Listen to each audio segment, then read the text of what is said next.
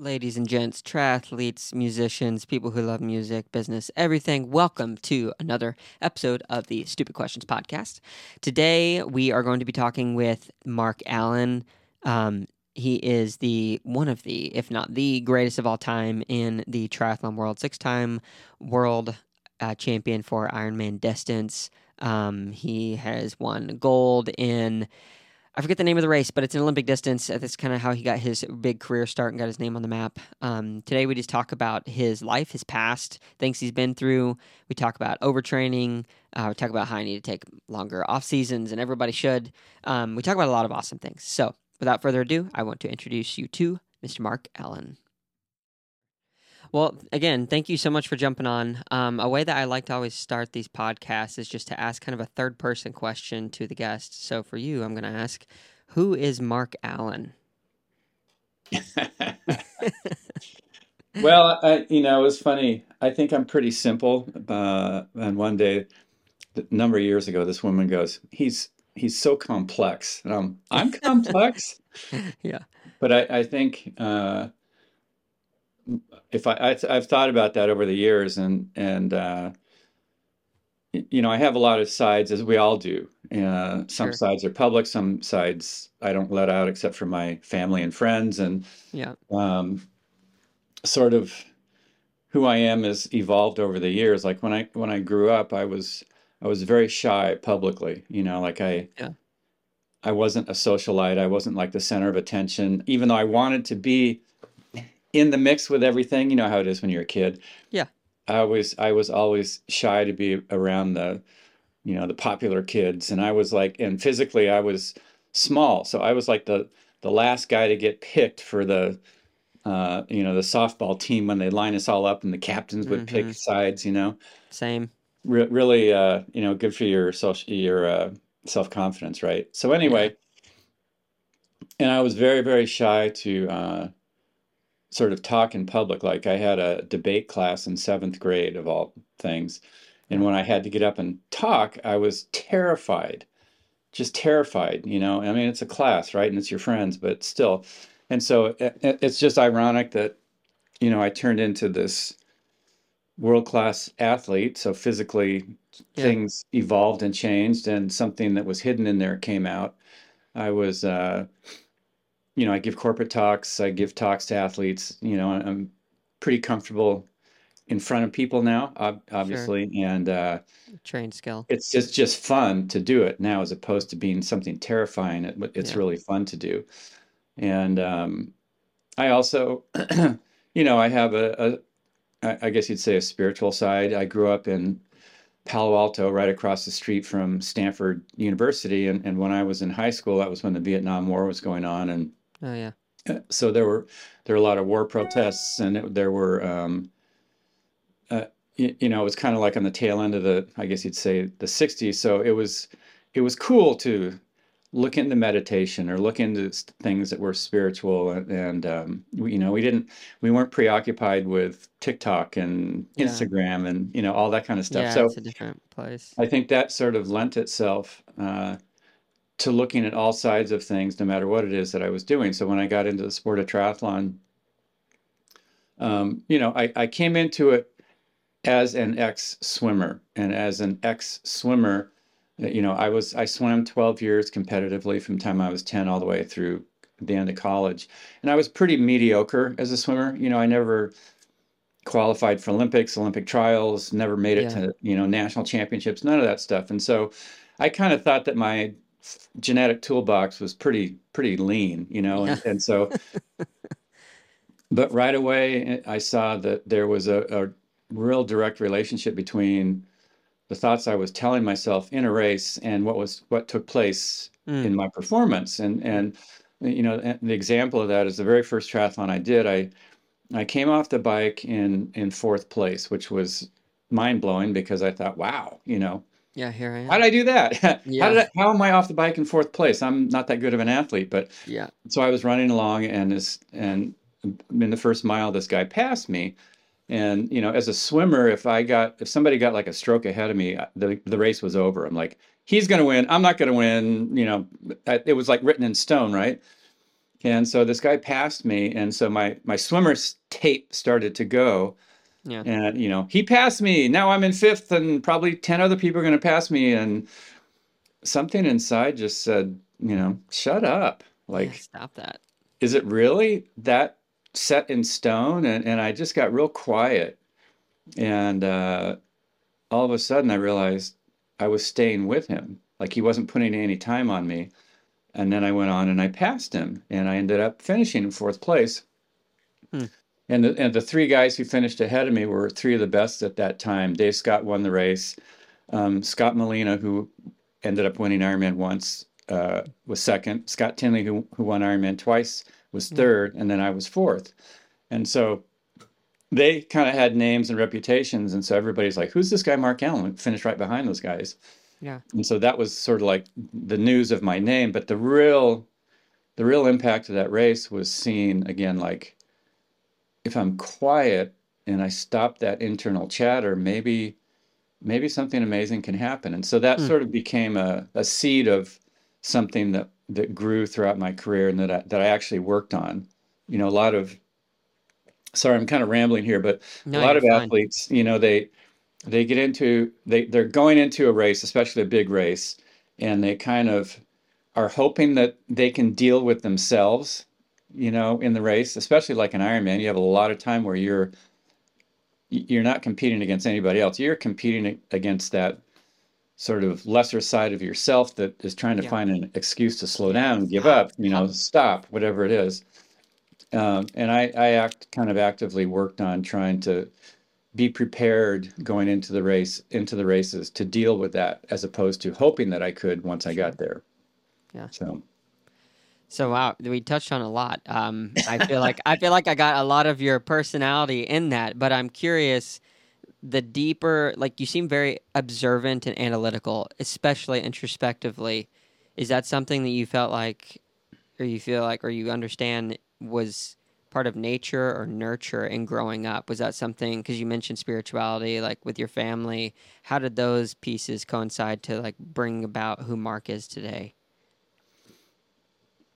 Well, I guess if I look at my parents, they were kind of both of the, each one had both of those sides, or one each one had one of those sides. So, like you know, my my dad was he was he was a doctor. He was very like analytical and you know Yeah. that that kind of thing. And, Measured. and my mom uh, kind of had that more spiritual side. Like she's she's a Buddhist, and you know, so I w- was sort of exposed to um, you know, sort of I guess you'd say alternate ways of thinking and approaching and looking and and and relating to, to life itself. And and I also saw that you know triathlon yes it's a sport. You have to be very you have to be an, analytical and sort of um, uh, sort of process oriented you know like you can't just go gee what am I going to do today? I don't know. What do I feel like doing? You know, I'm going to just like do nothing because, you know, like That's I'm not in the easier. mood to train today. Well, no, you know, I had a I had a pretty pretty uh set out approach like in the beginning of, of each season, I pretty much, you know, I would set all of my races. So I knew where I was going to be ending up at key points throughout the year. And in my mind, I kind of laid out the progression to get each to each one of those as best as I could with the big goal at the end of the year in mind. And um, and then within that, I knew that I was going to have to sort of deal with myself as a person and uh, be prepared to go to go to places inside myself that maybe I hadn't even discovered yet to pull out what was needed to have great great races, great performances. And you know, the thing that sort of you know, a lot of people look at me and they go, "Wow, you're like a you're like an amazing competitor," you know, and I go, Mhm. "I am not I'm not competitive in this in the sense of I want to beat somebody else. I am competitive in the sense of wanting to improve my per, my own performance. Yeah. Like as a kid, you know, like I said, as a swimmer, I never did anything that was newsworthy, you know. So what? It, but uh, swimming was super fulfilling for me because if I could get, you know, two tenths of a second faster in hundred back, or you know, drop half a second in 200 IM or whatever it was, that was really cool and that was really fulfilling and nobody else was going to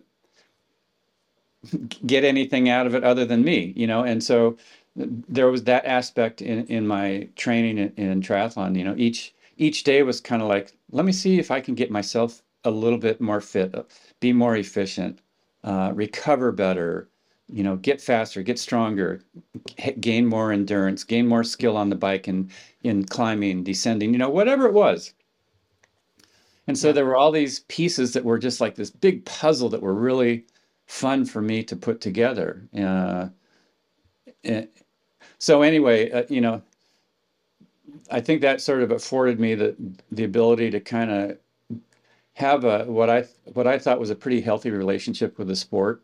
You know, a lot of people their their motivation is driven by absolute performance in relation to everybody else.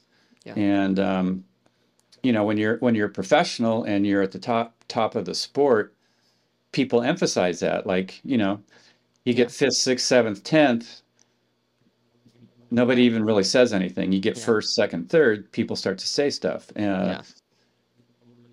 But nature. and so and a lot of athletes can sort of um, be obsessed with that pressure and be obsessed with that first second third you know setting a, a setting a record winning a race and you know that's such a slippery slope because y- y- somebody else just might be better than you on the day and so yeah. how do you how do you sort of put your racing in in a box that still has meaning and fulfillment for you if you don't win and i and i see that a lot now like um, via social media yeah athletes give their own assessment of how their race went and if they don't win or they get second or the, yeah. or maybe they you know if their per- performance is less than they had hoped for they post the picture and they give this string of uh, sort of reasons or excuses or uh, of why it happened why it didn't turn out the way they yeah, hoped like almost you need to give an explanation yeah they give it. an explanation yeah. or the, or they try to um, put it in a place where they're okay with it for you know like publicly put it in a place where I'm okay with it. You know, I mean, I learned some things and blah, blah, blah, which is true. But it's like, oh, good God, you know, whatever happened to just going home and sort of like stewing for a few days and, you know, then kind of going, okay, what did I get out of that race? What did I learn? Is there anything that I can improve on because of what t- took place there? And, and so that, that's kind of where I was.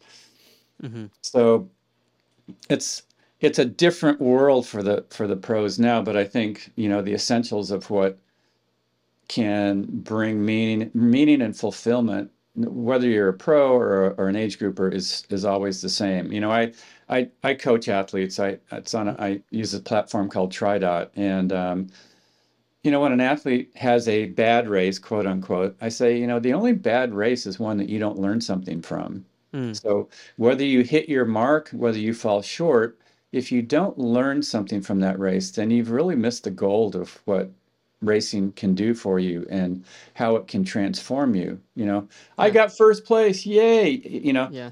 Two two years down the road, you're you're gonna forget about that. But if there was a kind of a life lesson that you learned in that race, that will come back and, and you'll use that over and over and over and over oh, throughout sure. your entire life. Yeah, I feel like for um, most of my biggest takeaway from races are or I should say, when I do race, it has a way of really waxing off all of the, I guess, kind of the BS that you think that you're like covering things up. That you, it just gets right to the emotional core of like you realize, oh wow, I totally know why I'm crying at the finish line. It's not necessarily had a bad race, but it broke me down enough to realize I made these string of mistakes, and now I need to like face them. So mm. I think sport has yeah a lot to to do in the mental aspect of breaking down those walls and it's really like a counseling session only mm-hmm. you go in there and it, it just defeats you and you have no choice but to like finish. And then when you get to the finish line when you have no blood sugar your salt's way low and you realize you're just a mortal human being for me i'm like yeah here's all my issues. Here they are. Let's write them out because they're very clear at this moment. So it's a beautiful thing. Yeah. Um, so i'm curious um, i was trying to ascertain whether you would take more after your father in the um, doctor analytical side or your mother in the spiritual side, and you seem very well balanced. Do you think that you are more like one than the other? Not really. I, Yeah. you know, I feel like I'm I'm a bit of both, and I feel like I'm that in all aspects of my life. Like most people Yeah. on, on the outside see me and they think, "Oh, you're like this serious, quiet guy," you know. Yeah. And that, but I've got this ridiculous side too, like you know that, Don't we all? You know, yeah, you know that, like. it- sometimes I just get in the get on a roll with goofing on people and or Yeah. goofing on situations, and life can just be like a, a seed for a monologue. You know what I mean? Yeah. And so, and most people don't see that, right? And so, uh, but yeah, as far as if you're talking about that analytical sort of spiritual whatever, uh, it feels I feel like I have pretty much equal side to both, and but isn't that kind of how how you how you can sort of get the best out of life without being um, obsessed with life in a sense. Yeah. You know, and and I and I kind of saw that like even in my training with the people, a lot of the athletes that I competed against or was training around, you know, I would I would do a a big training day and I'd come home and then when I came home, I was done. You know, I didn't sit around and obsess about what I did and what's going to come up tomorrow and how it's going to affect everything. You know, I just came home and just lived life. And a lot, a lot of the athletes would come home and they'd look at what happened in the in the training and they'd think about it and they're analyzing and they're planning it. And so they never got like that mental break from Mm. from the training. And you know, a lot of a lot of recovery, in, in my opinion, uh, and, and- well, let me back up even more. Recovery is one of the, the most important aspects to any any training plan. You know, if if you're upping your your your training game to get better, you've also got to up your recovery game so that you Yeah. can actually gain the benefit from what you're doing. Um, and if you're uh, and part of that recovery is just letting your mind sort of be at ease. Yeah. If you're if you're do your workout and you come home and you're relaxing on the couch, you're letting your body recovery re- recover, right? but if you're sitting there scrolling through Instagram and, and you know like Dressing. TikTok and your your mind is just going like this, you're not letting your mind recover. And you know, there's those neurotransmitters that have to replenish and, and just uh, just to allow yourself to be in that state where you're you're kind of like not doing anything for a little bit, I think is such an important part of mental recovery. It's not Mm. just when you sleep when you can let Yeah. your you can sort of recover your mind. And if you think about it, you know, your your body doesn't do anything without your brain, right?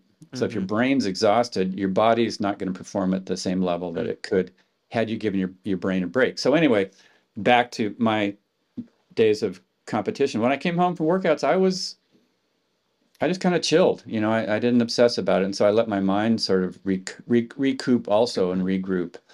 And um, you know, in a sense, just being quiet is a spiritual state Mm-hmm.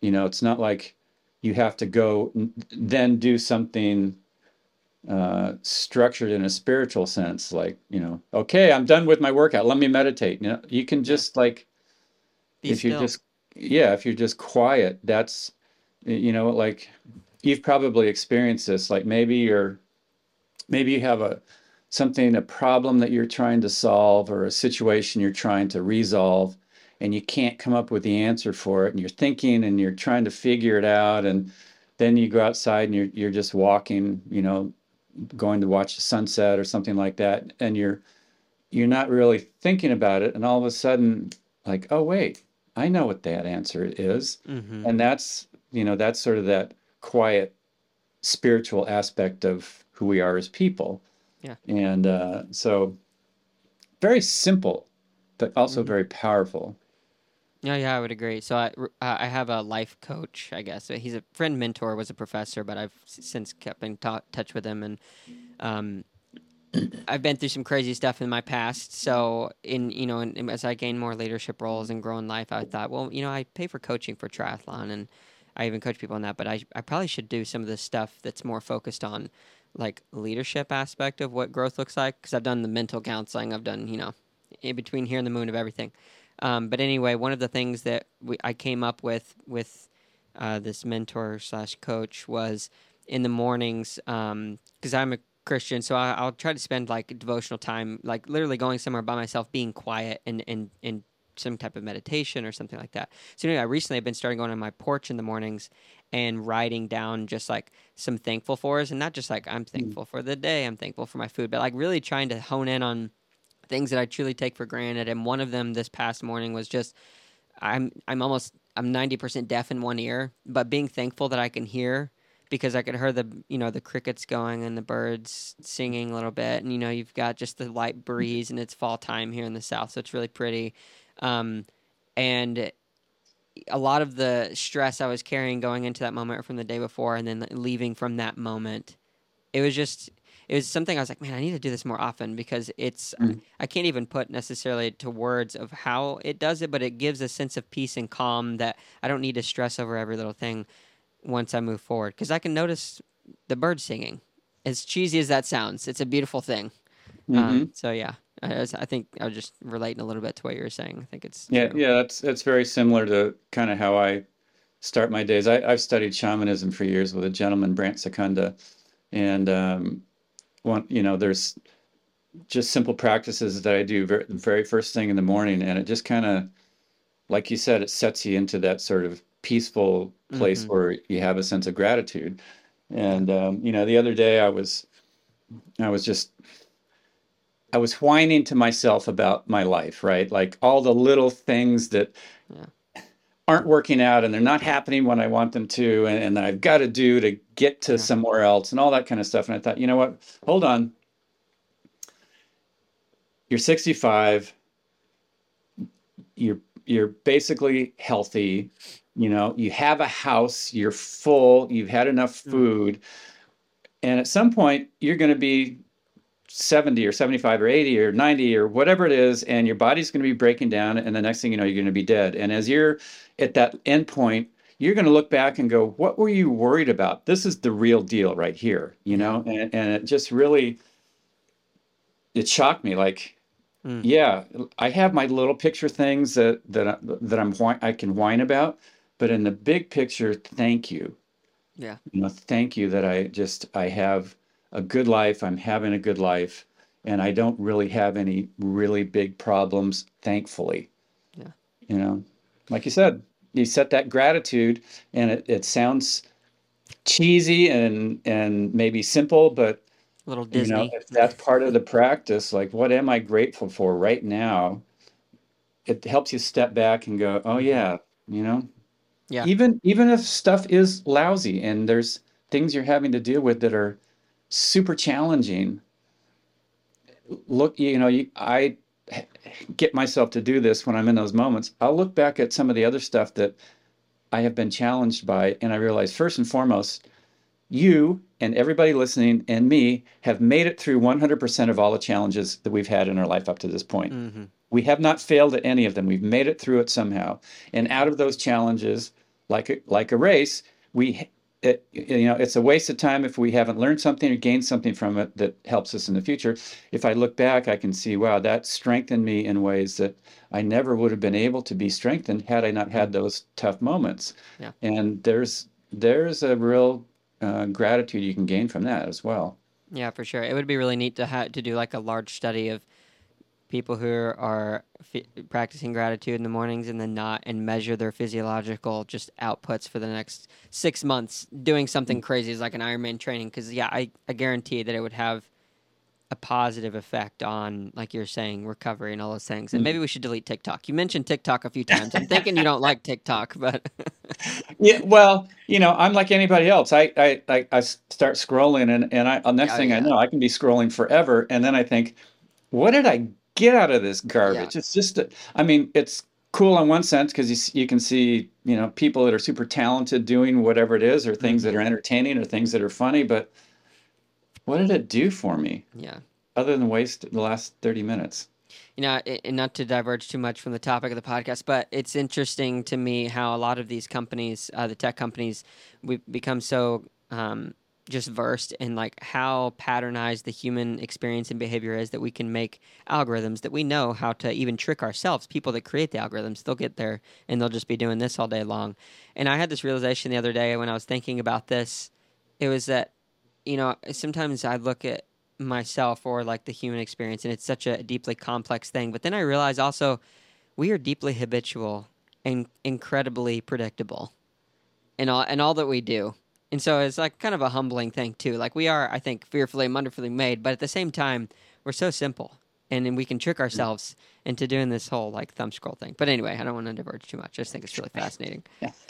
well, and we're we're habitual, uh, and we do the same things over and over and over, and, and you know we get uh, we get comfortable with those things that we do over and over and over, even if they're negative patterns, and mm-hmm. and that's why um, change can be so difficult because even if it's a negative pattern, it's something we're familiar and comfortable with. And if we axe that out of our lives, there's that unknown feeling like, what am I going to replace it with? How, how am I going to, sur- mm. how, how, what's my life going to be without it? Even if it's a negative thing. Um, yeah. one, my, my, one of my last flights, I was flying home and, uh, as I was, as we were coming in to land, you know how it is. You, uh, it was in in San Francisco area, so you know I, am looking down at the at the beautiful San Francisco mm-hmm. Bay, but then I'm also seeing this sea of houses, and it was getting towards sunset, and I thought, oh my God, we're like rats in a cage. We we uh, uh we do our thing all day. We're outside, you know. We we go to work, we do whatever, awesome. and then we all put ourselves in these little boxes and lock the door. We put ourselves in a cage at night uh, you know, our cage is a house, and we're happy to do that, and nobody has to force us to. And we go in our, our own cage. We don't go in anybody else's cage. And I thought we're like we're like trained little rats. It's it was like the oddest feeling. Yeah. I don't know why I'm telling you that, but like I'm oh, like yeah. just a trained rat. I'm yeah. like, ooh, let me go in my cage at night. Ooh, this is great. yeah, humans. Yeah, we're we're interesting creatures for sure. And it's interesting you were talking about the um just like the habits. So my um, uncle-in-law, I guess, my wife's uh, uncle, he um, he was the only American in Rwanda during the Rwandan genocide. So he mm-hmm. has a fascinating story about what happened and you know the trauma he experienced and watched many people experience. And he goes back now and he's you know t- told these amazing stories about how, for example, if someone killed your closest family member in front of you, and then years later you're having reconciliation with that person on a level where you can embrace them in a hug. Mm. And you know, he- hearing him talk about the that called firing to rewire you, like neural pathways to get back to a place where you can learn how to how, learn how to forgive and and work through something like that traumatic was just really eye opening to me because you know sometimes I it's easy for me to hold a grudge against one of my family members or someone on the street because they ran me to ran me through a red light or whatever it might be and I just realized like yeah, you know, it takes extreme mental fortitude to try to do something like that. But when you do it, it it's the most rewarding thing in the world. And mm. I, I can't even compare my experiences with something like the Rwandan genocide, but hearing how that refiring or refire to rewire, like the different just habits we have going on upstairs is, is it was a powerful thing to me. Mm. Yeah. Yeah, you know, I everybody has a past. Everybody has something that's taken place that can either hold them back or, like you said, if you can let go of it, and it, it doesn't change the past. Mm-hmm. You know, mm-hmm. that's something that that Brant, my teacher, says. He goes, "You can't change the past. You never know what is going to happen in the future. All you have is right now." And so it's like, where where do you want to place your focus right now? How do you want to live your life right now in this moment? Mm-hmm. And um, you know, it's like, and, and you know, just hearing that brief story of of your your uncle-in-law, that's the kind of thing where it's like, yeah, I really don't have a problem to complain about. Yeah. You know, I What's I haven't seen my best friend killed in you know in a genocide, that kind of thing. Mm-hmm. Um, and and no but the thing is, you know, no matter what problem you have, it's the biggest problem that you have. Yeah.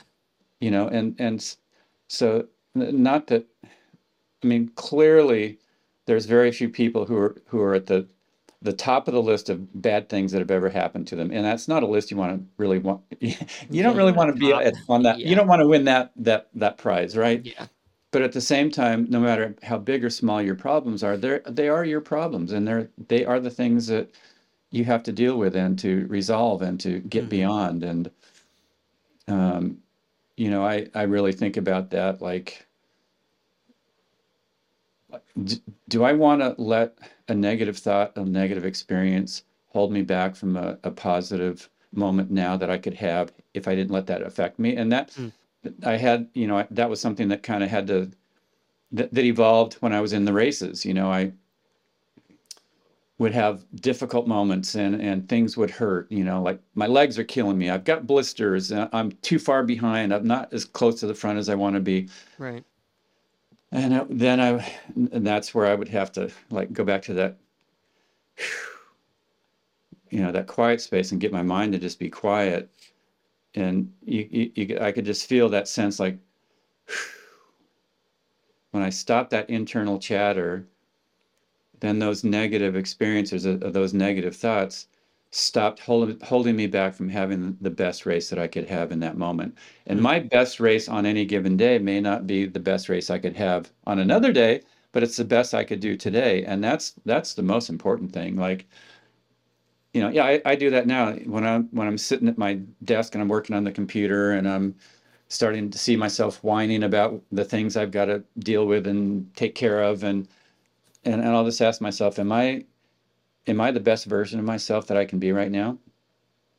Hmm. Hmm. Yeah, make you sit down and really contemplate. Who am I? What am I doing? How's my attitude? Are Yeah. you married? Uh, I am. L- l- let me just say, I'm I'm life committed with uh, uh, with a woman. Yeah. Okay, so you're life committed with a woman, so you still get that dynamic.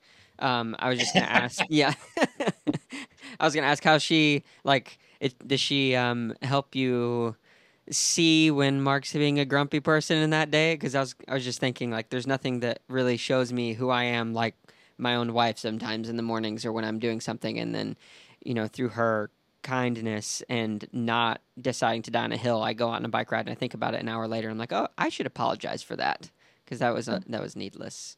Oh yeah. You know, re- it, relationships are the best learning environment you can possibly be in, both for somebody reflecting back to you where your shit is, and then Mm. also for learning how to um, accept somebody just for who they are and not try to go, oh, the relationship would be better if they would change and be this way, Yeah, you know, and and then also being able to share what's really important with you with you and, and for you in, in that relationship and in relationship and yeah yeah, for sure. i mean that's a whole that's a whole thing right Yeah, yeah, you could have a three-hour podcast on that one. Um, so I do want to shift gears a little bit. Yeah. Uh, so I was talking with a friend. So you know Greg Bennett, I'm sure. Um, i know greg bennett great guy Yeah, so he was kind enough to jump on a call with me one time, just not even his podcast, but to just meet me because I, I basically begged him. Um, and we talked about this thing uh, like identity. So, athletes, you know, for example, today's professional athletes, they're in their mid to late 20s, early 30s, in Jan's case, I guess 40s. But then you come to this place where your identity is so wrapped up in one thing. You are the athlete who has gone and done these things for you. It's been winning six world titles and, you know, this, that, and the other. Um, and I, I'm curious whenever you had that shift and like you're still in the sport. Like some people I talked talked to Scott Tinley. he's not really involved as much in the sport. He took a completely different shift and he didn't struggle with this identity thing at all. Did you ever struggle with reinventing yourself when you got past the prime physical age for these types of sports or was it not an issue for you? no i, I didn't have it, for me it was a pretty easy transition and part of it was because i i knew that being an athlete was only part of who i am as a person. And there's Mhm. there's other aspects of life that have equal importance even though when i was competing that took up the bulk of my time. And i also and, and so when i retired it, it was a very simple clear decision. I knew it was time to move on. And there's not one day where i where i thought gee i wish i'd done more one more race or whatever. And you know i to be honest i'm in a pretty unique position because i I accomplished just so much more than I ever could have imagined that I would have had I when I first started in doing triathlons. and I, you know, when I was getting close to the final days of my career, I actually I spoke with one of my close people that I worked with at Nike, who was one of my my sponsors, and I said, "What what's the difficult most difficult thing you've seen for athletes when they exit?" And this gentleman said, "The, the bit the most difficult thing is that a lot of athletes have a hard time going from being the best at something to whatever is next, and, and when they go to that next thing, they're not going to be the best." maybe they will but in the beginning they're not going to be the best at it mm. and and a lot of them just you know their egos or whatever just can't handle that like yeah you know they they, they crave that thing where they want to be actually the best at something and so right. When i transitioned out of the sport i realized okay whatever it is that i'm doing next i'm not going to be super good at at least in the beginning and maybe never and there may never be anything where I can actually put that label on it, like you are the best on this day at whatever it is that you're doing. Yeah. And and um, so so I was prepared to kind of eat humble humble pie, you know. And one of the one of the first things that took place when I um, exited was that I was doing some corporate speaking, and um, I got a an eight city tour for Honeywell. Uh, oh wow! And so I and there was a production company that helped me set up this whole talk that crafted a bunch of stuff together and tied into what Honeywell was trying to target and all that kind of stuff.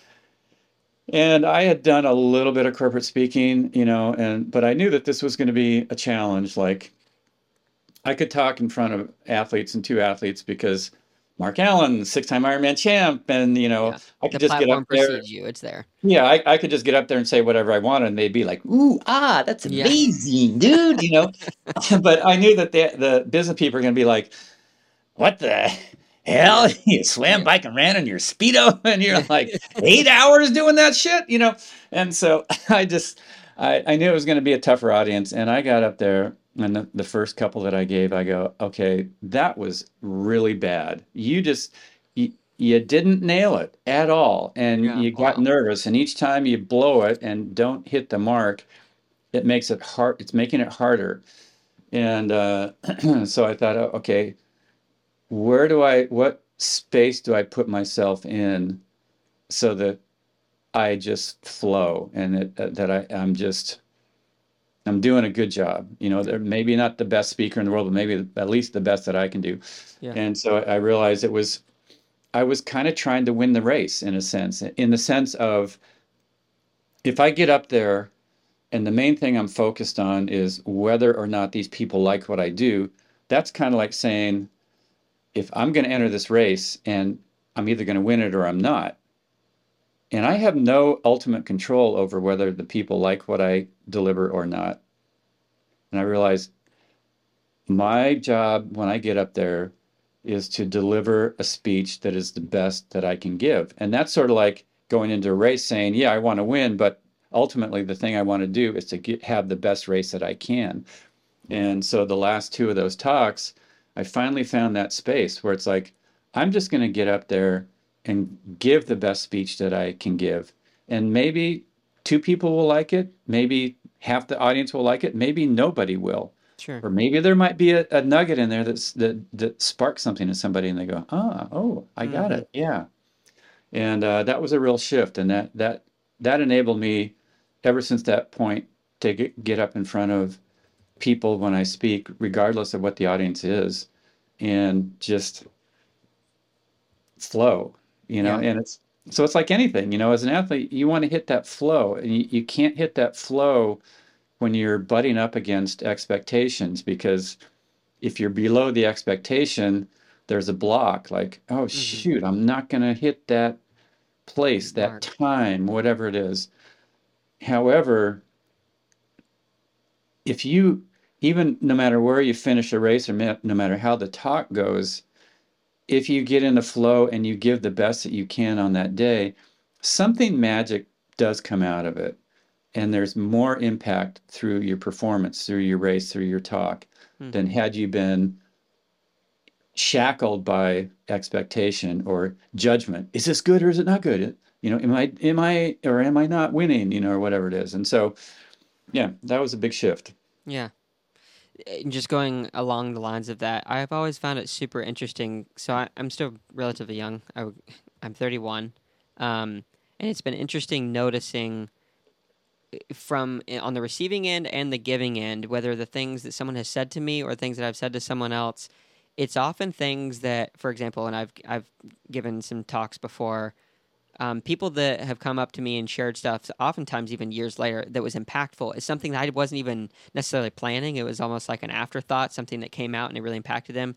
And likewise, some of my the greatest people who have had impacts on my life I've shared with them a few times something that was super impactful for me, and they had no remembrance of it, and they were like, "Wow, I actually said that. Interesting." So I always find it super fascinating how when you're we're in those opportunities of influence, it's it's I guess encouraging, but also daunting at the same time. You never know what exactly is going to stick, but likely something will stick for that person, and it's often only a 10 second window or an action or something like that, and it like really does sometimes make a, a impact and shift for that person in the way that they do things. So I always found that super interesting. I don't know if you've experienced that.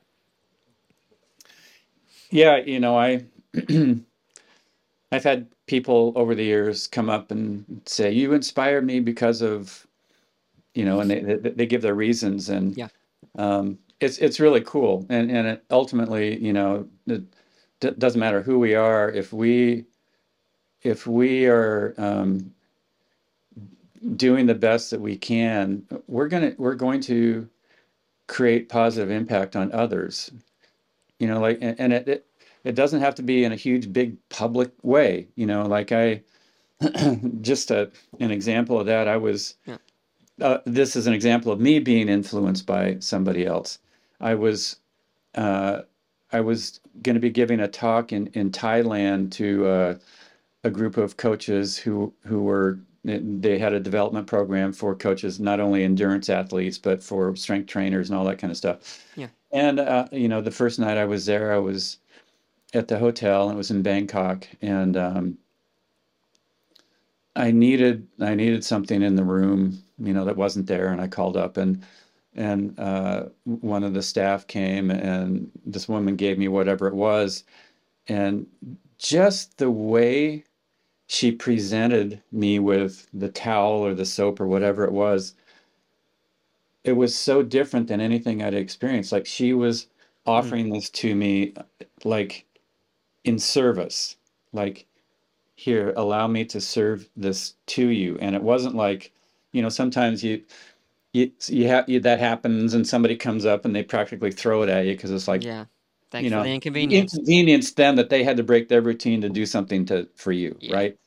And it's like, wow, impact. That was just done out of like this servitude, which provided gratitude and and um, I realized, you know, if you do something in service for someone else with no no strings attached, it's such a beautiful experience. And so here's this person that in no way was in a public thing. You know, she's not up on stage. She's not doing a race. She's not on a news program. Yeah. She's not giving a corporate talk, but it affected me. It touched me in a, in a very unique way. And hmm. so it doesn't matter what we're doing. If we do it kind of in the right way, it's going to have a cool effect. Yeah, for sure. Why not? Thanks, thanks for sharing that story. That's really cool. Um, so the next part, I would love for you to compare and contrast your growth in triathlon with um, your growth in public speaking? Did you find parallels and encouragements? Were there things similar? Did you grow on the same trajectory and growth curve to becoming the best speaker of all time, along with the best Ironman of all time? Like, what was? Did you uh, compare and contrast those? Well, you know, I'm I'm not going to put myself in the category of best speaker of all time. I, I, I have become the best speaker I can be, but that certainly doesn't mean that I'm the best at that for sure. Um, you know, the, the, the commonalities are that as is that throughout my career as an athlete, I evolved. You know, I changed, I improved, I I learned, I gained from experience, I gained from difficult times when things didn't work out the way I'd hoped, and and the same with speaking. You know, it's it's been an, an evolution uh, to get to the point where I am today, and and the comfort level with what I do with that. So. Mm-hmm. I think anytime you feel like you've gotten it all figured out, that's a slippery slope. And, and that's, you know, I, I, saw that with with athletes I competed against. They would win a big race and they'd think, oh, I've got that all figured out. And so next year I'm going to come back and I'm going to do the same thing that I did this year. Well, last year's race is easy to figure out how you're going to win it. This year's race is going to be completely different. Yeah. And so, you know, people ask me, well, how did you, know, it took when you did Ironman, you the first six years you didn't win it. Second six years you raced it, you you won. So you figured it out. And I go, well, I figured out parts of it, but the reason I was able to come back five more times after that first win and win five more was that I came into each of those next five knowing like, yeah, you figured something out, but you're still going to have to discover what it's going to take to win this year Mm. and be willing to adjust, adapt, find another piece of yourself that you never knew was in there to be able to pull it off. And a lot, and again, a lot of athletes didn't allow themselves that evolution or weren't willing to um, go into it with that sense of, like, I don't know if you want to call it innocence or humility to, to go, you know what? I don't got it all figured out. I don't have it all figured out. I'm gonna have to still figure it out, even though I know a lot of stuff now that I didn't before I won. I've got to figure it out again, and that's sometimes that can be daunting, you know, to to go, oh good God, I've got to I've got to figure it out again. I don't have it all figured out. I can't just like pull it out of a bag and go, Ooh, Yeah. there, simple. Yeah, for sure. It's it reminds me of a conversation I was having with my um, youngest sister who just started in in college. She's a freshman, and we were just talking about a number of different things. And I was trying to bestow upon her some of my sage advice for doing well in college, and she was having none of it. And I just realized, oh, I remember being there. Um, and I remember I thought I had it all figured out, and I needed no one's advice, and the world was mine to conquer. But yeah, it's and then I I joined actually in college a um, acrobatics team. Um, it wasn't like super competitive, but we traveled actually like around North and South America and even some internationally. We did some stuff. Um, but anyway, my the greatest one liner I ever got from my coach, who was like, oh, he went to world's competitions and doing like men's trio and other stuff. He was like really strong acrobat. Um, he said when I was asking him about who was going to make the team next year, and he's like, well, whoever who's ever is coachable. Because it wasn't even necessarily to him about who was the best athlete, who could come in there and just lay out the best floor routine. He's because they could be the best athlete, and he I watched him turn down some incredible athletes, but because they weren't coachable, he's like, no, Mm. like they're not they're not a fit. That stuck with me forever, and that that was like, but when I was still a goon of an idiot, and but it really impacted me, and I've kind of held on to that. I was like, I gotta always stay coachable because my personality is one that likes to be a little overconfident, you know, kind of waxing over the inner. Um, just lack of confidence that really is there that I think a lot of people probably feel. But yeah, Hmm. that was it was super interesting. Um, Well, nobody wants to, you know, everybody wants to feel like you got life wired and, uh, you know, you've got the answer to, to everything. Or I should, I just shouldn't say everybody, but, you know, you, you kind of want to have that feeling of proficiency in life, wh- no matter what it is that you're doing. And like, oh, I don't have it all figured out, you know? Mhm. And so it, yeah, being coachable is, uh, not everybody is super coachable. Uh, some people, um, and, and we also also I me, you know, I do like to figure stuff out myself, some Yeah. things out myself. And it sometimes it's actually hard for me to reach out and say, "Hey, I need help," because there's a certain vulnerability with that.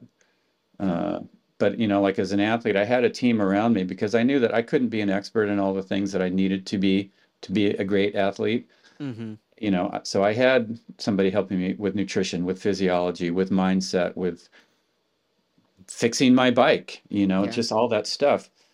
And then it was my job to take all of that expertise that others had that they had sort of infused into me and put it all together on race day. Okay you know like the gun goes off that's my time. They've done their work. Now it's my Now time to pull it all together. And uh, you know in in a sense if i can do that then i'm giving back to them for all that energy they put into me. Yeah. Um, I'm curious because earlier we and I kind of glossed over it, but you getting into triathlon for the first time, you said you got fourth at that race, and that was kind of a big shift in how how you approach things mentally. That wasn't your very first triathlon, was it? it was Wow. What triathlon was that? it was an olympic distance race in san diego there was a series olympic distance race series back then called USTS, United States Triathlon Series, Okay. and they stopped in a lot of key mark key cities throughout the United States. That was actually their very first event, and the event took place literally like three miles or two miles from where I was living at the time. oh, perfect. So I knew the area, um, and and a lot of the the top athletes in the world back. This was in 1982. A lot of the top athletes were living in that area. So, um, y- you know, as a- I I w- as a swimmer, I don't I don't have the levers to be a good swimmer. You know, my arms aren't aren't like Michael Phelps, like Yeah. very few people are. what is your anyway, right? height, if you don't mind me asking? I'm I'm six feet. okay. Um, I don't have the natural shoulder flexibility to have a super efficient stroke, you know. And so, but swimming for 12 years pretty diligently built a pretty good cardiovascular engine inside. And then when I saw, when I started doing triathlon in 1982, right away I saw that cycling and running were super easy for me. Like my levers are put together to generate force and generate speed very, very easily in those two sports.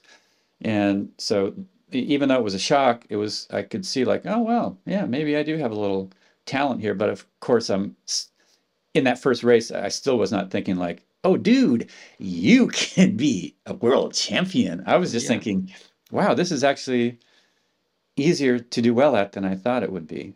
Yeah.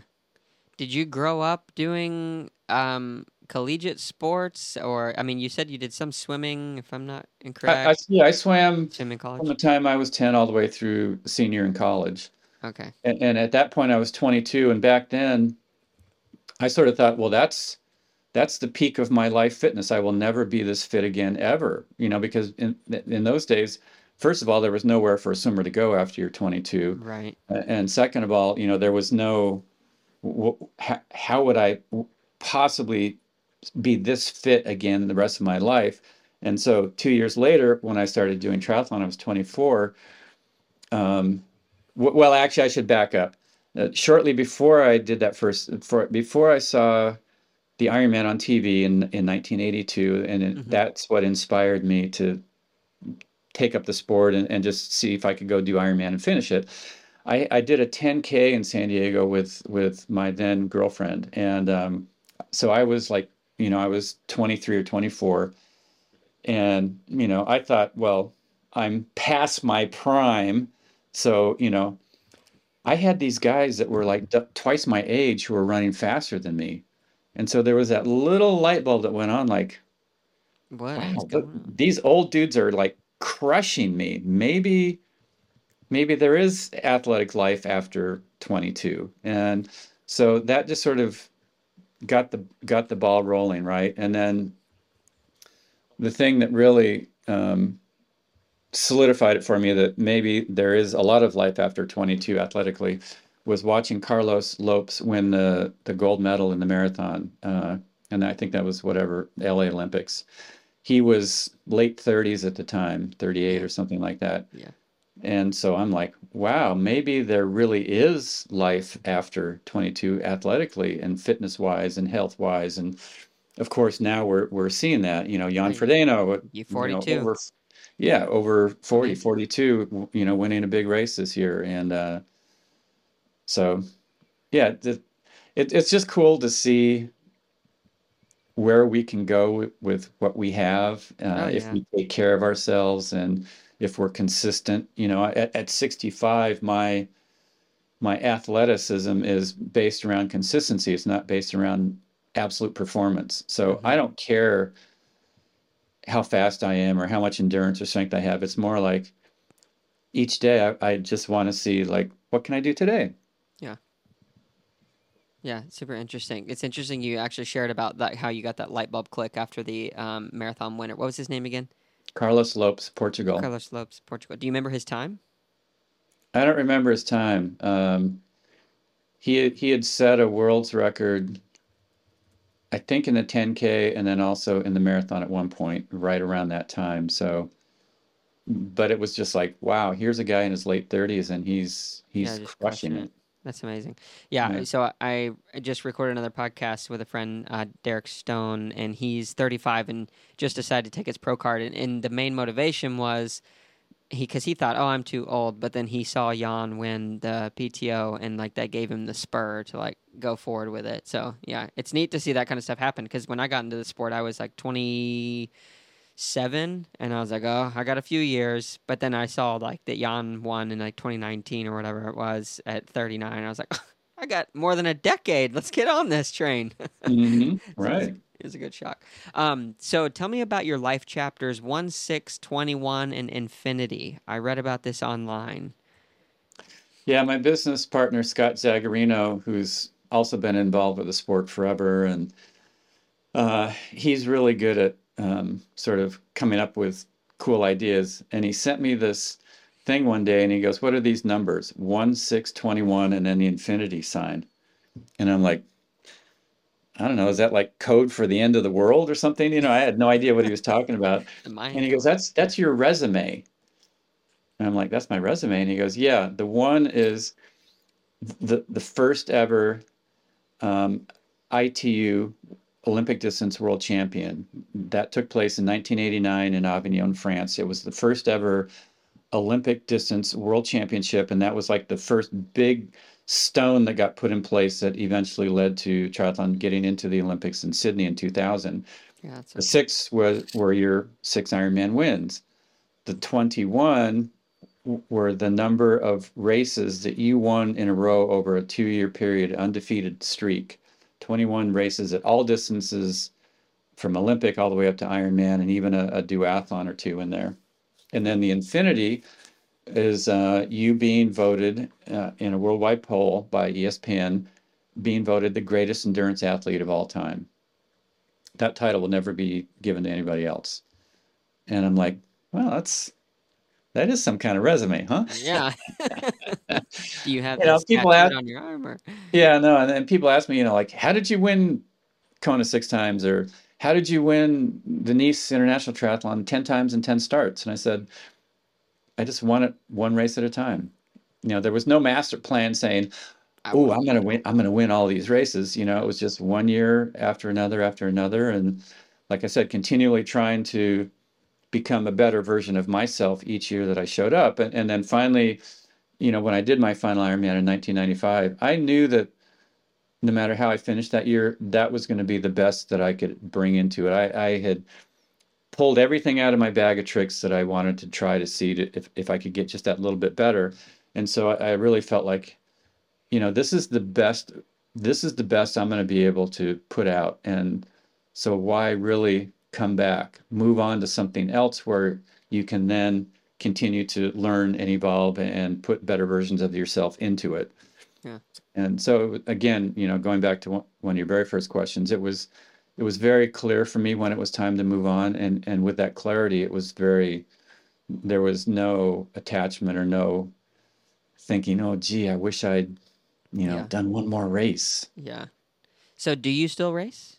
Do you ever No. race for fun? No, Not at all. No, I tell, I tell people, uh, you know, I go to I go to the Ironman every year, and I just actually got back two nights ago from this Yeah. year's race. I was watching your videos. Yeah, and uh, you know, people go, "Do you miss racing?" And I go, "No." They go, "Why don't you come back?" And I go, "It would ruin this great retirement I got going." so what do you do to stay active? Like I would assume that's still important to you. Oh yeah, you know, I, I I try to exercise every day. I pretty much do. Uh, when I'm home, I live in Santa Cruz, California, and I love surfing, and so I Oh I surf most days. If there's surf, I go out, uh, and then I also ha have seen the importance of strength training, especially as I age, and so that's something that I'm very consistent with. I do, you know, I have my bike set up on a stationary trainer, and I, I use that for a lot of the cardio that I do, and and I, I actually do a lot of walking. Uh, I, I find that you know, it's really good. It's very soothing for my nervous system. It gives me that chance and that opportunity to just kind of Yeah. walk around and daydream and and you know, there's a lot of nice trails and and I live like I said right by the ocean. I can just walk along the cliffs where I live and so I, I mix it up, but I'm also very just very consistent. Yeah, the bilateral stimulation does a lot. There's a lot of studies like for uh, EMDR therapy. I actually did some of that, but to process through things, trauma or otherwise, um, walking or swimming, literally any of the the triathlete sports, um, as long as you have that bilateral movement, it really does facilitate like a lot of positive processing. So that's pretty pretty good Hmm. stuff. I love walking. Yeah. Do you like go hiking? Do you travel around, get up to the redwoods, or go out to Joshua Tree and do any of that type of stuff? Not really, but I, I travel a lot, and so when I'm Yeah, you can see a lot. somewhere, I always try to get out and walk around and see what's going on and see what's available. And uh, you know, when I when I do go on vacations, it's always somewhere with a natural setting. Like I, you know, my goal would not be to go to Las Vegas for a vacation. You know, Yeah. it's to to go to somewhere beautiful and amazing, inspiring in nature. Yeah, yeah, for sure. Have you done the Grand Canyon rim to rim yet? Dude, that's like too difficult. You know what I Come mean? Like, on. woo! No, you could do it. Oh man, I so I've attempted it twice. One time someone got injured, and then the second time I got COVID, so it didn't happen. So I'm Oh. going out for a third time probably this winter. But even the little bit I have done, it's just such an ausp- inspiring thing because it looks so vast when you're up on top and you're looking over and you're like, is that real? Like because you can't really get a depth of feel for Mhm. miles deep. And yeah, you get down inside there, and and again, it just like really shows me, oh, I am this big. I am Yeah. fly. Yeah, no, I I've only actually been to the Grand Canyon once, and it was in the winter, and um, the trails were Treacherous. completely covered with ice, Yeah. and so there there was no way you could even uh, even think about walking down in it. But talk about vast beyond anything that your your brain can wrap itself around. Yeah. Yeah. Yeah. Yeah, it's amazing. So just a few more questions, um, and then let you go. Um, first one, what is the hardest thing you've ever had to overcome? Um, I would say the hardest thing that I, one of the hardest things I've had to overcome is, um, one is very vague. It's like a, when I, excuse me, when I was younger, I kind of had like a, excuse me, when I was younger, I kind of had like a, oh, it's never going to work out kind of mentality. Mhm.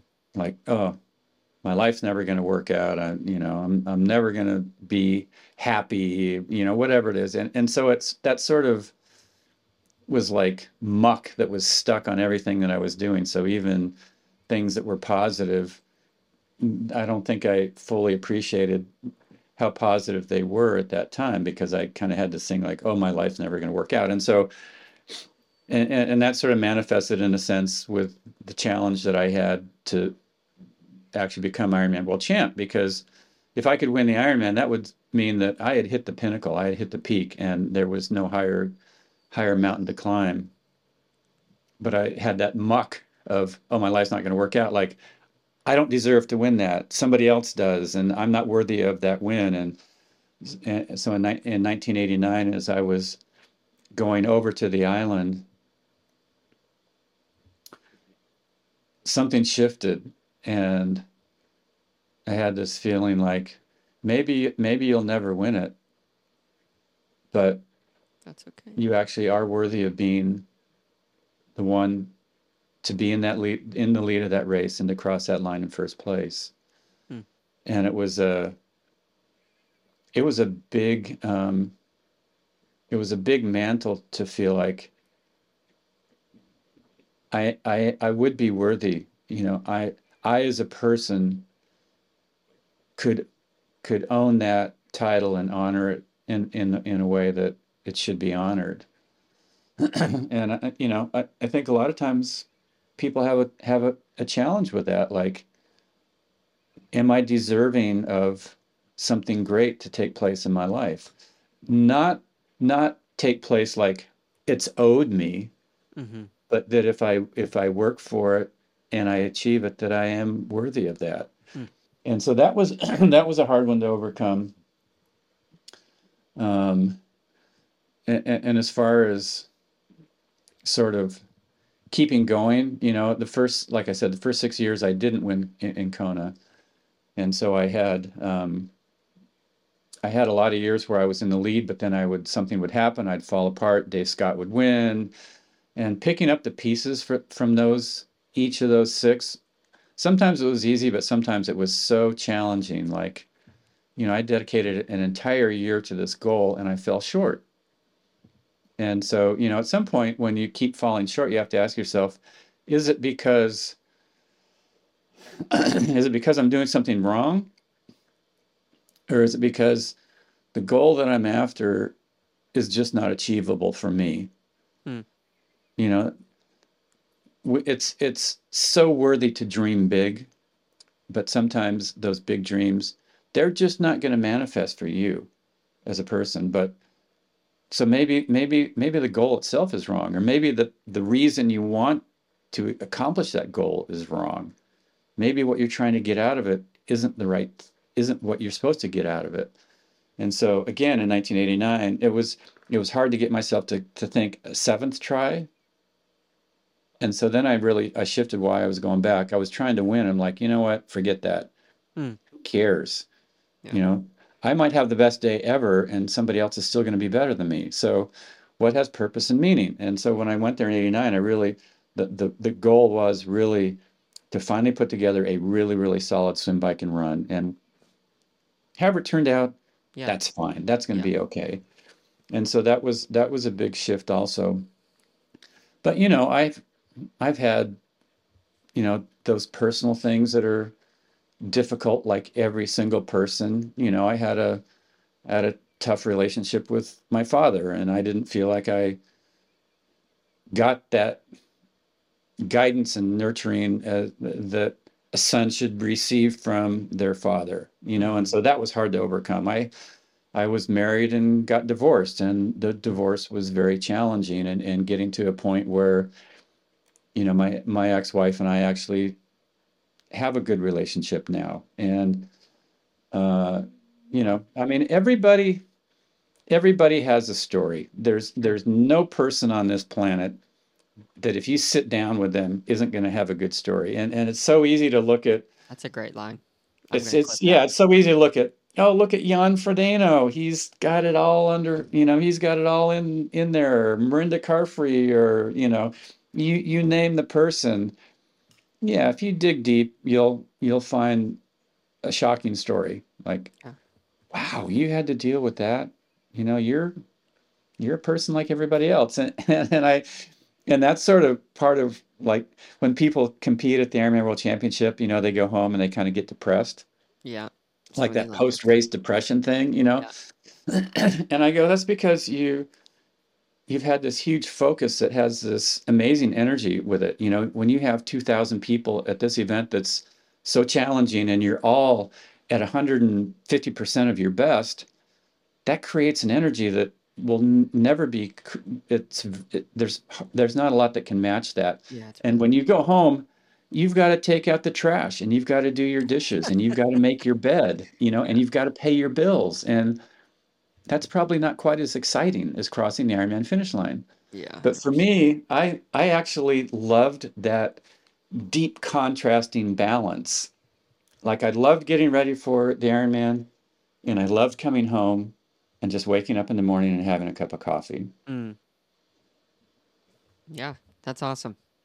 Um, so then to kind of wrap things up, so I was talking with Scott Scott Tinley on one of our very first episodes, um, and I would assume he's uh, he's not only a competitor but a friend, and he told me uh, about the insane training volume and the just lack of attention to, and just lack of education um, when it came to like heart rate training. And you're just going out hard and you're going forever and there's like no recovery days. And he was sharing that quite a few of his friends have had like serious heart problems um, because of that that that time. How do you feel about that like today? And do you think well first of all do you have any friends who are like struggling with that are you struggling with that and then the second part of the question is do you think that we're doing a good enough job today like protecting athlete health uh, especially at the elite performance level over um, you just like saying performance above all. Yeah. Um, well, fortunately, no, I don't do not have any heart issues. Yes, I have a lot of professional athlete, ex ex professional athlete friends who have struggled with that issue. I have a lot of good age group athlete friends who have struggled with heart issues. Are we doing a good enough job at um, sort of protecting athletes at all levels from overdoing it. Absolutely not.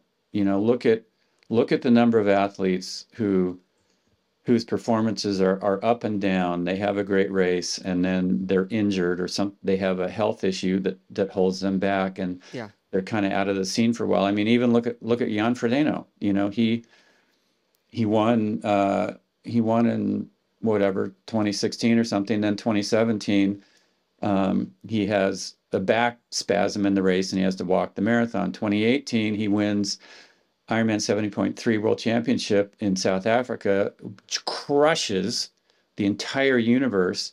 And he's looked like he's totally poised to win win a Kona win in Kona again. And he has a he has a stress fracture or something in his hip and he can't even compete. You know, and, and so and you know, and he he went through a number of races prior to the the PTO event that he had to cancel out of because of various health and, and, and injury issues. You know, Alistair Brownlee, yeah, double gold medalist, just always struggling with injury. I mean, you can go down the list. There, the the top athletes are not attending to the need for recovery the way they need to to stay healthy all the time. You know, in my in my career, um, I raced professionally 15 years. I did not miss one race start because of injury or illness. I don't think there's many athletes today who can say that. and people might say, well, maybe it was easier back then. You know, it wasn't easier. It's just that I actually saw er, in the first two years that I competed that if I pushed myself all the time, my I was gonna my performance was gonna be like this. You know, I could have a great race, but then I'd be completely exhausted afterwards, and it was hard to come back and, re- and recover. I might get sick and all that kind of stuff. And and Scott Tinley was right. You know, we we did this crazy, insane stuff initially uh, because there was no guidance. There were no coaches. We had no idea when a lot was too much. Mm. And we we learned by mistake, by trial and error and and at, right toward kind of toward the end of my second year of racing i was introduced to heart rate training and i started using that as a way to sort of put a put the the buffer you know to hold back enough so yeah, that um, you know put the governor on the on the machine so that i trained smart and not overdid it. And of course you know i had my times where i overtrained and i had to really back off to get my energy back. But at the same time, I, I never I never had any long term injuries. I don't have any, well, at least in my opinion, I don't have any residual negative effects from the years that I raced. But when I retired, I also never pushed my body. You know, I, I never pushed myself endurance wise. I never pushed myself anaerobically. I, you know, I surf. And so there's times where I'm paddling really hard and I'm, when I'm completely anaerobic, but then I get back out in the lineup and I'm sitting there and my heart rate drops. So yeah. it's a long way of saying um, you can do you can do high level athletics uh, in a way that's that's healthy, that's not going to cause you long term problems if you attend to recovery and if you attend to not overdoing it too frequently in your training. Mm. Um, that's not always so easy to do. Like I, when I would do, compete, I would do I would race seven to nine times a year. I would only do one, sometimes two Ironmans. Uh, I would do one or two sort of three quarter distance Ironmans. I would do one or two 70.3s, and the rest were Olympic distance. Seven to nine races out of in 12 months. That wasn't a, that was not overdoing it necessarily. And I also took a long off season. We, from the day I, after Kona in October all the way until January 1st, there was nothing that I did at, in exercise mode that was geared toward gaining fitness. It was all geared toward moving just because it felt good to be just outside. Feel just getting out and spending. yeah, you know, I, I, would go surf. I would ride my ba- bike maybe once a week for an hour or twice a week for an hour. I would I would run a couple days a week, but just super short, like 30 minutes, 35 minutes, just to stay active. But there wasn't anything that was targeting fitness. And so I really took two or two and a half months to put all of that adrenal energy back into my system that deep en- those en- deep energy Yeah. reserves that get drawn on when you race at, at a super high level and i think because of that i was able to keep improving over all those 15 years that i raced that's why i was able to not be injured that i was able to get the start line in every race that i had planned Yeah, I've, it's interesting. I was just listening to a podcast uh, that Triathlon Life. I don't know if you know if you know Eric Lagerstrom and Paula Findlay. Um, so they Oh, yeah. have yeah, so they have their podcast. Of course, I should know. Literally, so I come from like a deeply religious background, and we there's always this joke. It's like everybody in this church world knows each other. It's the same way in triathlon. I'm finding out like everybody knows everybody to the nth degree. So anyway, um, Paula was talking about taking an off season, and I've been struggling internally because I'm my goal is to get my elite card, race a few good races against people who I know, obviously get demolished, and then like you know that was that was my goal. And so I'm like, do I need to like take an off season? What does that really look like? And my coach has been pushing me like, you know, you should back off a few for at least a couple weeks. And I'm like, no, I want to keep going.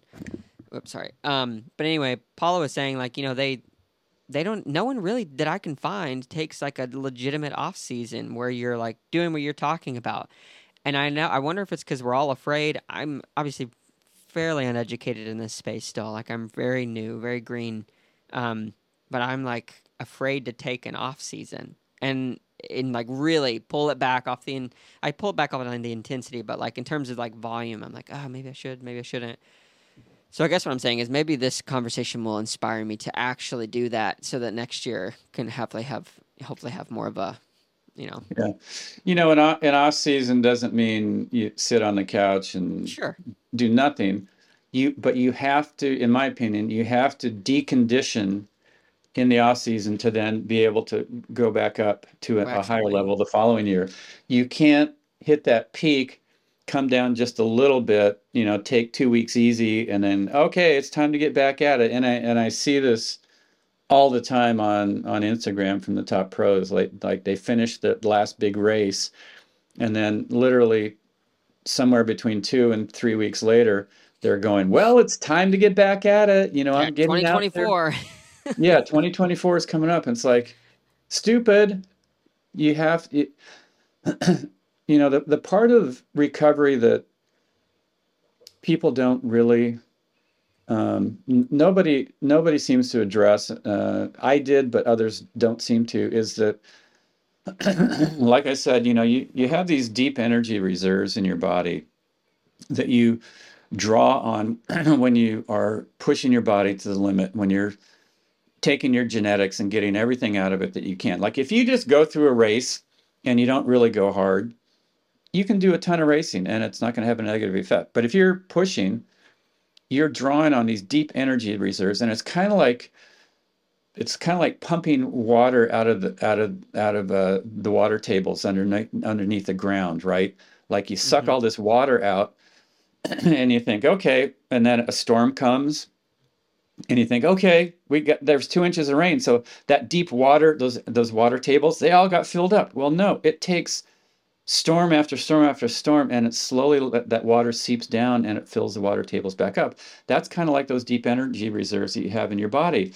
You suck them dry and you take two weeks off you fill the tank back up maybe one or two percent. You don't fill it up 100 percent. Low, yeah. and and also when you get really depleted you know your your energy is sucked out of you when you when it starts to come back up five or ten percent you go oh i'm back because compared good. compared to where you were you think i'm back but if you actually sort of keep on in chill mode all of a sudden a couple weeks later you're like wow i actually feel way better and i was nowhere near fully recovered and and so there's that aspect of that deep energy that that everybody either does has no clue about or is just ignoring Yeah. and so that's where yeah like paula said she is 100% accurate people don't take true off seasons Yeah. So I have just one more question, and I'll let you go because now I'm being selfish. So Okay. in training, training like uh, let's say averaging 19 hours a week. If I'm gonna go do an off season and I'm gonna start this like next week, would you say as a coach, pull it back to a number of hours, or is it just I'm not gonna do any structure, just go by feel. What you want to do, do it. Like how would you do that as a coach to directing an athlete? At 19 hours, you know, I'd probably cut it back to half that, first of all. Um, do very little that's high intensity at all. Like, don't, if you go hard, it's just because you're with a bunch of people, you know, a group of training people and you're just having fun, but don't have it be a, a, a purpose of the workout. Like, okay, today I've got to go do a hard workout. Yeah. And, and then, and then mix it up with activities that, that are not necessarily swim, bike, run. Like, yeah. you know, there's maybe you do hike. What's that? Pickleball. yeah, maybe pickleball. You know, maybe surfing. I heard the surf's way up in Chattanooga. Um, yeah. You know. Yeah, right on the river.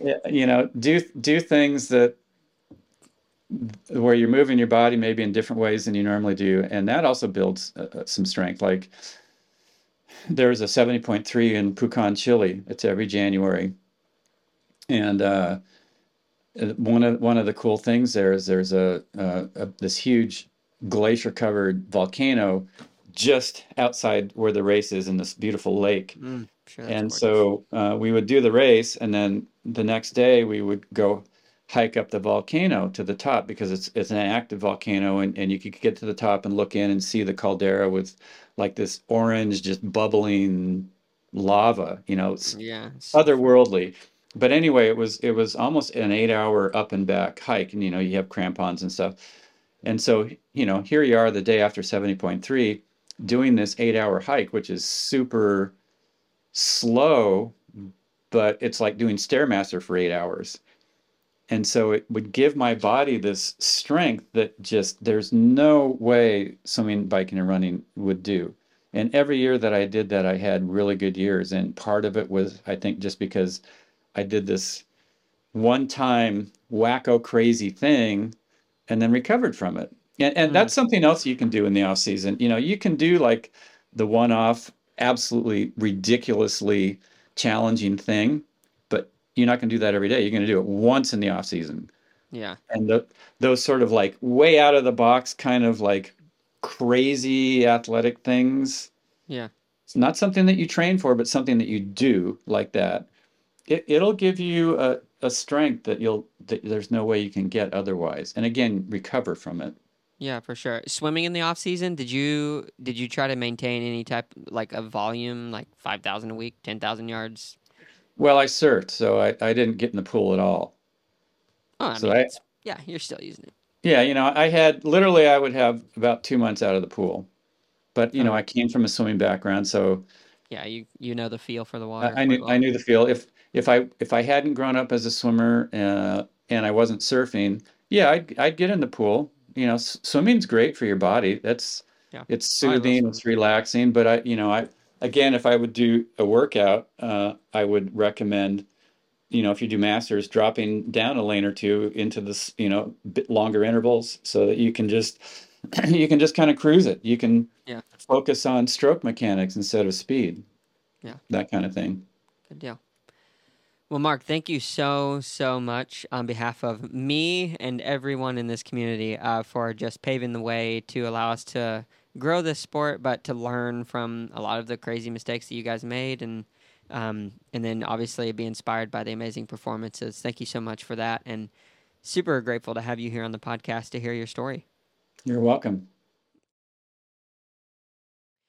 Thank you so much to Mark for jumping on this episode of the Stupid Questions podcast. It was such an awesome time. Um, the longer I do these podcast things, I just I try to keep them to one hour. This one went a little bit longer, and I hope that's okay. Um, I just can't get enough of asking questions and just hearing someone from like Mark who has uh, such a wealth of experience and obviously been all over the world and doing speaking engagements on top of racing and working with different athletes. Just an amazing guy. If you made it to this point in the podcast, want to say thank you so much. If you wouldn't mind giving us a like and subscribe on YouTube, if that's where you're listening, or if you are on Apple Podcast, Spotify, Stitcher, or any of those other ones, if you wouldn't mind giving us a review, that would be super helpful. I just want to give a shout out to the Rudy Project. Thank you so much to them for sponsoring today's episode as well and for helping us grow. If you want 35% off everything that is Rudy Project, click on the link in the description. You can create your own ambassador account and you will immediately get 35% off. By the time this airs, it's probably going to be near Black Friday, so you can get probably even more um, percentage off of the gear that way. So check it out.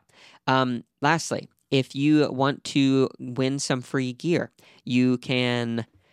I think I'm actually going to mention this twice. I'm not sure, but I'm going to mention it today. Sign up for our newsletter on the website. It's stupidquestions.show. Check that out, and we will be giving away some stuff before too terribly long.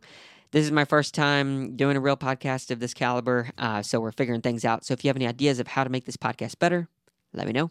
Thank you guys so much, and we will catch you in the next one.